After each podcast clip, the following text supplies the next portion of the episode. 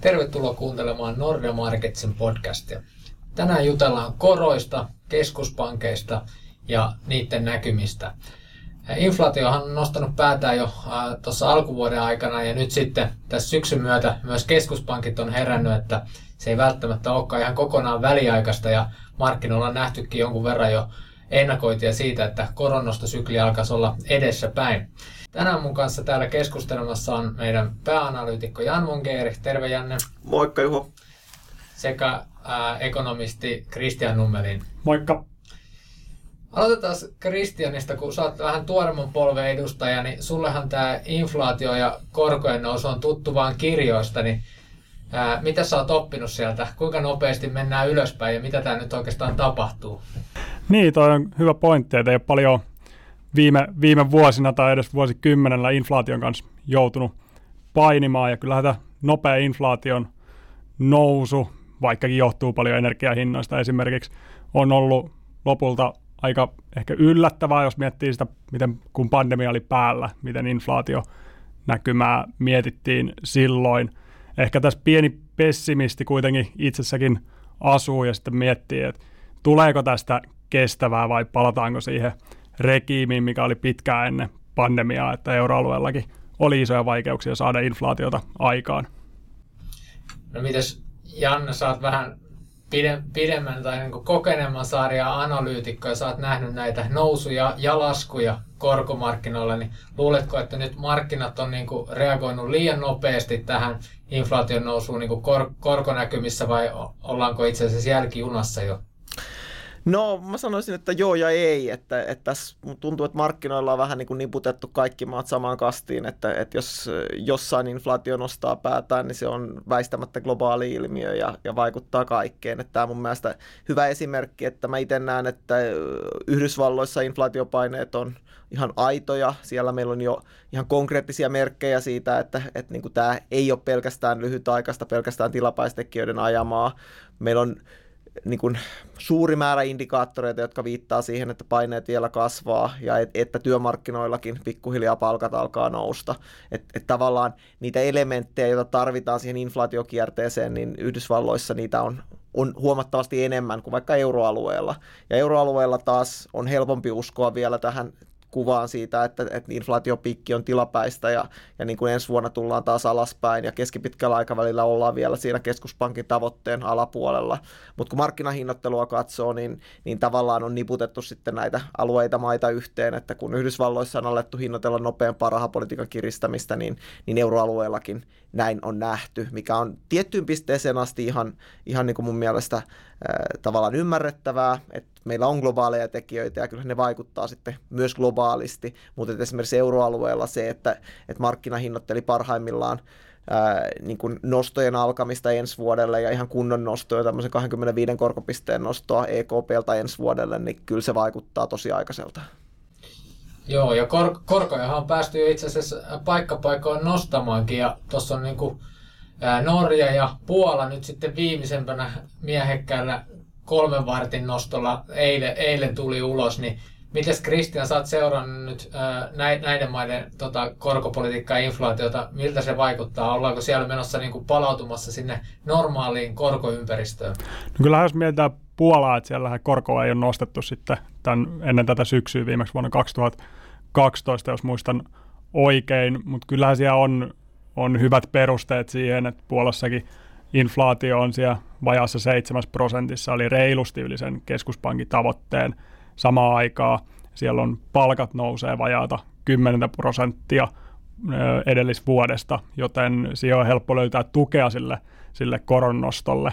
Ja kyllähän tässä keskuspankin näissä maissa kannattaakin toimia, ettei jää hirveästi jälkeen, koska sitten sen inflaation hallitseminen tulee aina vaikeammaksi, kun olet päästänyt sen kerran, kerran valloilleen, ja erityisesti jos ei ole vahvaa luottamusta siihen keskuspankkiin. Yhdysvalloissa se on ollut ehkä helpompaa, kun on vahva luottamus, että Fedi kyllä hallitsee sen inflaation, niin pystytään katselemaan niitä korkeita inflaatiolukuja ja sanomaan, että me tehdään sitten tarvittaessa ja, ja markkina kuitenkin ö, ostaa sen ja kuluttajat ostaa sen, että inflaatio-odotukset sitten karkaa aivan, aivan käsistä. Tietysti Norja on erityyppinen talous vielä, siellä on öljy hinnallaan hirveä vaikutus siihen talouteen, miten siellä menee, ja perusteltua kyllä, että, että Norjassakin nostetaan korkoa, kun se öljyhinta on noussut huomattavasti. Ja Norjassahan myös korkoa laskettiin, kun pandemiaan ö, lähdettiin, eli sinällään tämä on paluuta, paluuta sinne normaalimpaan tasoon. Joo, tuossa Yhdysvallat tulikin mainittu, ja tosiaan tällä viikollahan Fedi sitten ilmoitti, että he alkaa nyt vähentämään näitä arvopaperiostoja, niin mikä, Janne, siellä on nyt näkymä, että koska USAssa päästään sinne koronnostoon vai vieläkö mennään nyt ensi vuosi näillä tota, määrällisen elvytyksen kevennyksillä vai lähteekö siellä jo korko sitten ensi vuoden puolella nousuun? Joo, Fedillähän ei ole mitään tämmöisiä ohjeistusta siitä, että niin kuin mitä nähtiin, nähtiin joiltain keskuspankkeilta aikaisemmin, että siitä kun velkakirjaostot nettomääräisesti lopetetaan, niin kestäisi, olisi jo joku huilaustauko ennen kuin voidaan korkoa nostaa. Eli, eli periaatteessa Fedi voi, voi niin kuin toimia heti sen jälkeen, kun nämä velkakirjaostot on ajettu nollaan teoriassahan voisi ajatella, että, että niin kuin sama, voitaisiin nostaa korkoa jo samaan aikaan, kun ostetaan nettomääräisesti velkakirjoja, mutta mä en näe sitä kovin todennäköisenä, että se olisi vähän niin kuin ajatus, että elvytetään toisella kädellä ja kiristetään toisella, ja, ja niin kuin, kyllä se järjestys on aika, aika niin kuin selkeä. Et nythän sen eilisen indikoinnin mukana tai mukaan, niin nämä velkakirjaostot nettomääräisesti loppuisi ensi vuoden puoliväliin mennessä ja heti periaatteessa sen jälkeen pöydälle tulee se koronnostojen mahdollisuus. Ja kyllähän Fed jätti nyt vielä tuossa niin alasajo vauhdin jätti auki, että siihen voidaan, sitä voidaan säätää vielä sen mukaan, miten, miten inflaatiokuva kuva niin kuin etenee. Että kyllä mä tällä uralla näkisin, missä Yhdysvaltojen inflaatio on, että korkojakin nostetaan vielä ensi vuoden aikana. Että se kysymys on vaan, että kuinka monta kertaa, että niin kuin helposti, helposti va, niin kuin tämä tällä indikaatiolla, missä nyt ollaan, niin, niin sinne kaksi nostoa mahtuisi ehkä jopa kolme ensi vuoden puolelle. Joo, USAssa tosiaan inflaatio huitelee jo siellä 5 prosentin päälle ja nyt euroalueellakin lokakuun lukema oli jo sitten se reilu 4 prosenttia. Toki siitä nyt sitten puolet on energiahinnan nousun ansiota, tai reilukin puolet. EKP ei ole nyt indikoinut sitten vielä toistaiseksi tämän elvytyksen lopettamista, eli joulukuussa sitten todennäköisesti kuullaan lisää. Markkinat kuitenkin hinnoittelee nyt sinne jo koronnosta ja jopa ensi vuodelle ja, viimeistään sitten 2023 vuodelle. Miltä se näyttää nyt se Euroopan tilanne? Onko mahdollista, että korot olisi jo plussan puolella kahden vuoden päästä? Joo, no tuo markkinahinnoitteluhan etenkin euroalueella on siinä mielessä mielenkiintoinen, että hinnoitellaan niin kuin hyvin nopeata alkua sille koronnostoille, mutta ei sitten mitään tämmöistä kokonaista koronnostosykliä.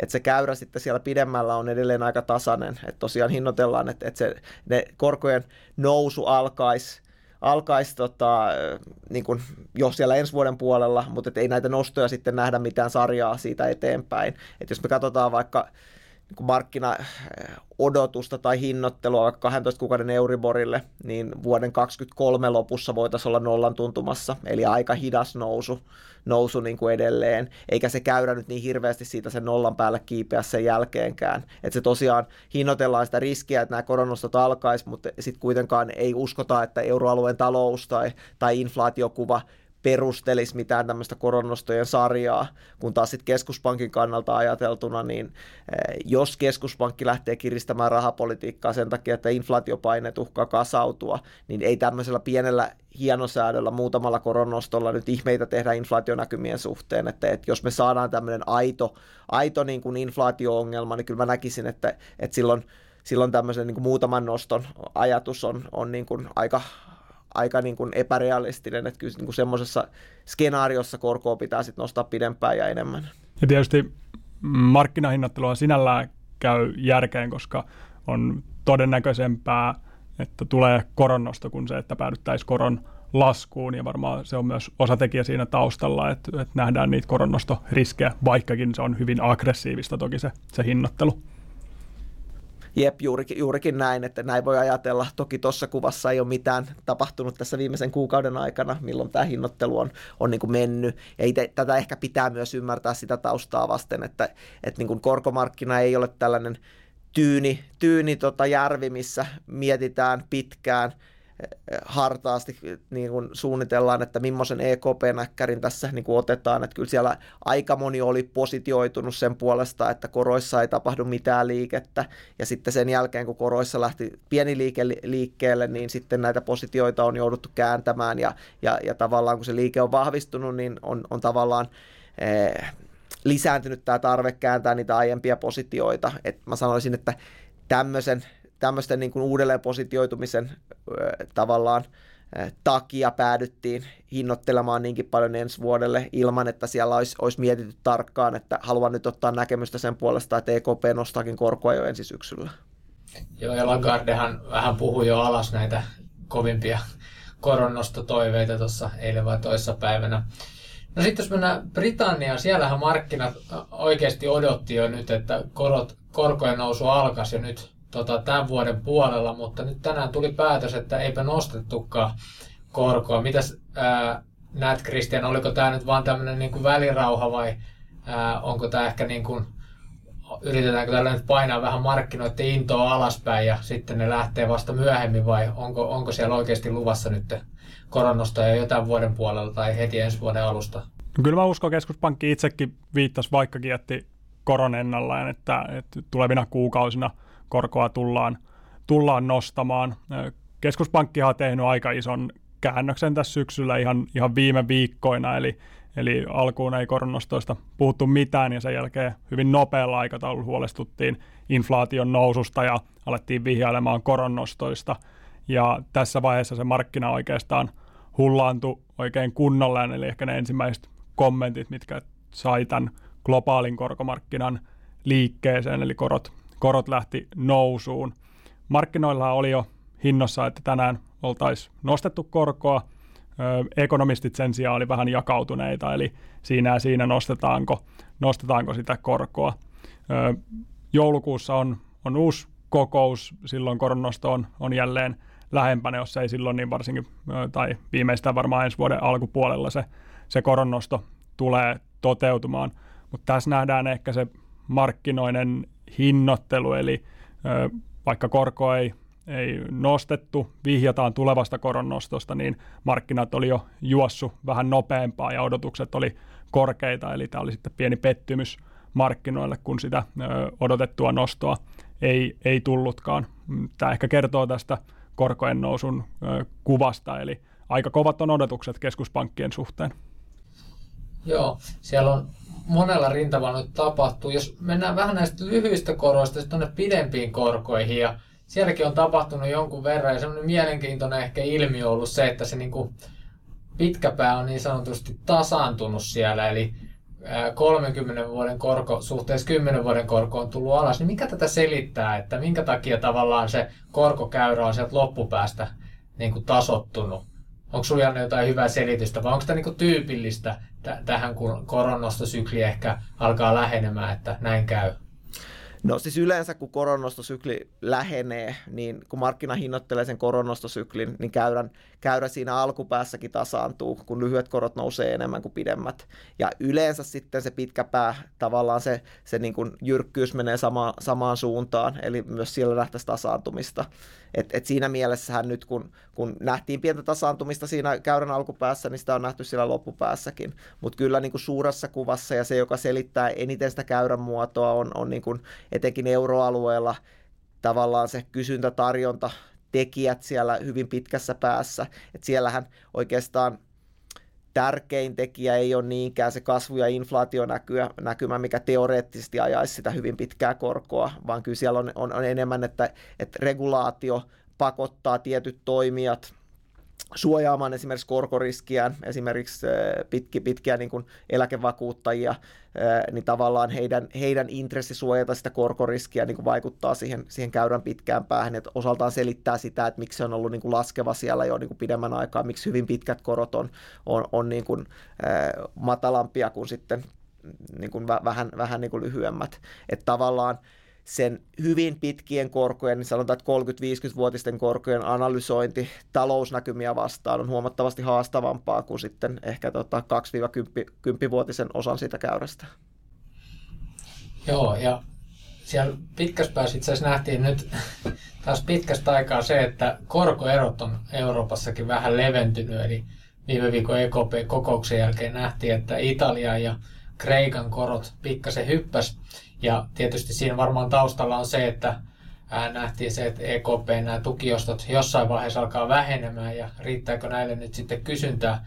Miltä se nyt vaikuttaa, että onko EKP nyt vähän puu ja kuoren välissä tässä siinä mielessä, että rahapolitiikan virityksen kannalta ehkä olisi syytä ruveta pikkuhiljaa vähentelemään ostoja, mutta sitten pelätään, että kestääkö näiden velkaantuneiden maiden julkiset taloudet sitä, että korot, korot lähtee nousuun.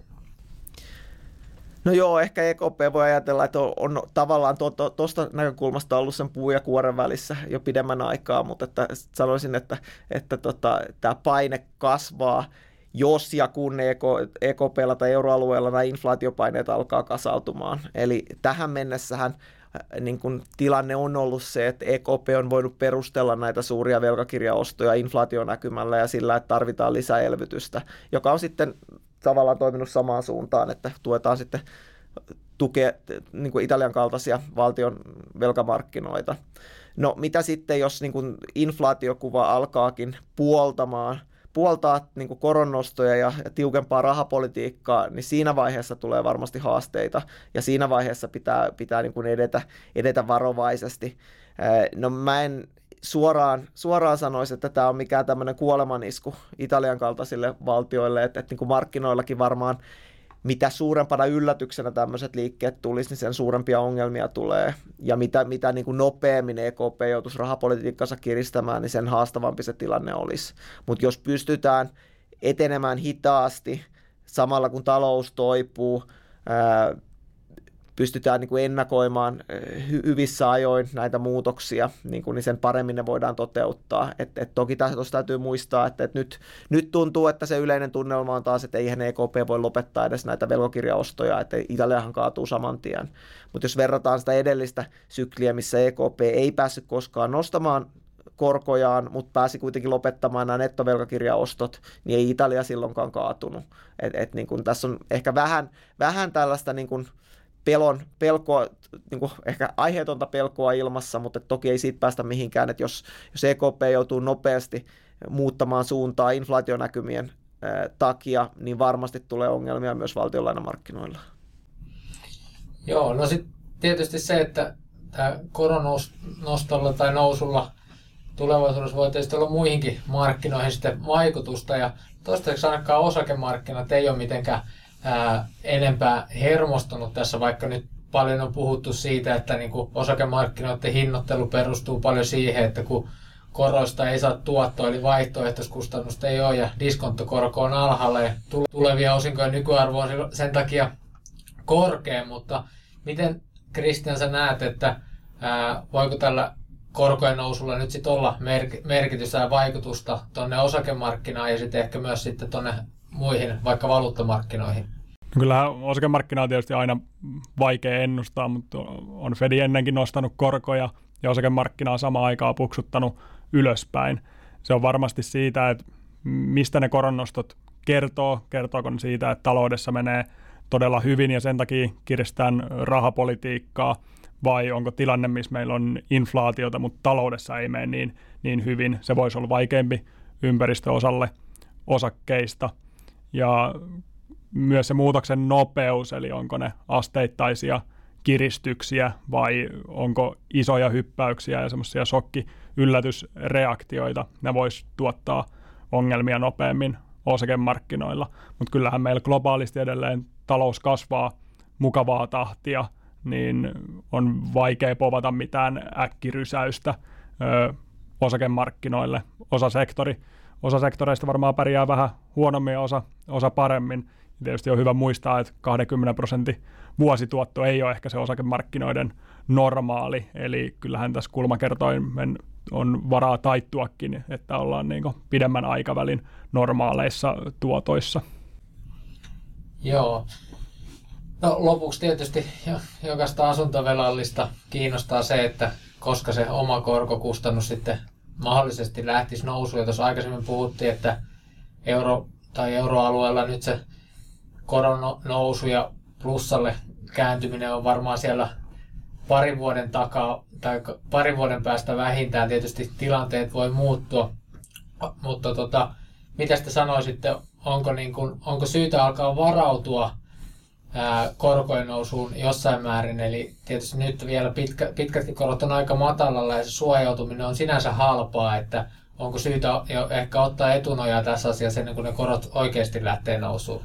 Kyllä mä ainakin ehkä sen verran, kun on, ei ole elänyt hirveän korkeiden korkojen aikaa, niin tässä hetkessä on hyvä ainakin tarkastella se, että mitä se teettää omalle taloudelle, jos joutuu maksaa korkoja parin vuoden päästä tai jos korot on korkeammat, selkeästi korkeammat esimerkiksi kuuden vuoden päästä. Nyt on hyvin aikaa siihen vielä, vielä reagoida. Lähinnä, että välttää sen yllätyksen, mikä niistä korkomenoista tulisi, niin kannustan kyllä sitä, sitä laskemaan.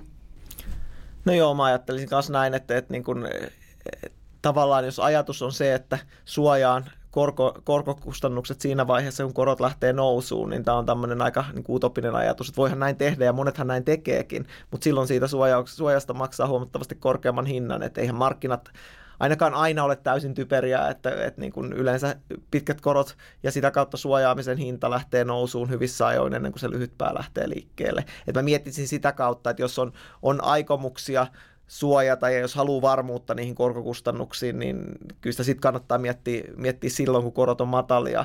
Mutta jos meinaa, että, että niinku kyllä, kyllä tässä niinku, en mä aio su, su, niinku suojata missään, missään niinku tilanteessa, niin se on sitten niinku toinen juttu. Mutta kun moni ajattelee juuri näin, että, että suojaanpa sitten, kun korot lähtee nousuun, niin se ei ihan näin yksinkertaista ole. Tai toki sen voi tehdä silloinkin, mutta silloin se suoja maksaa vaan, vaan jo huomattavasti enemmän.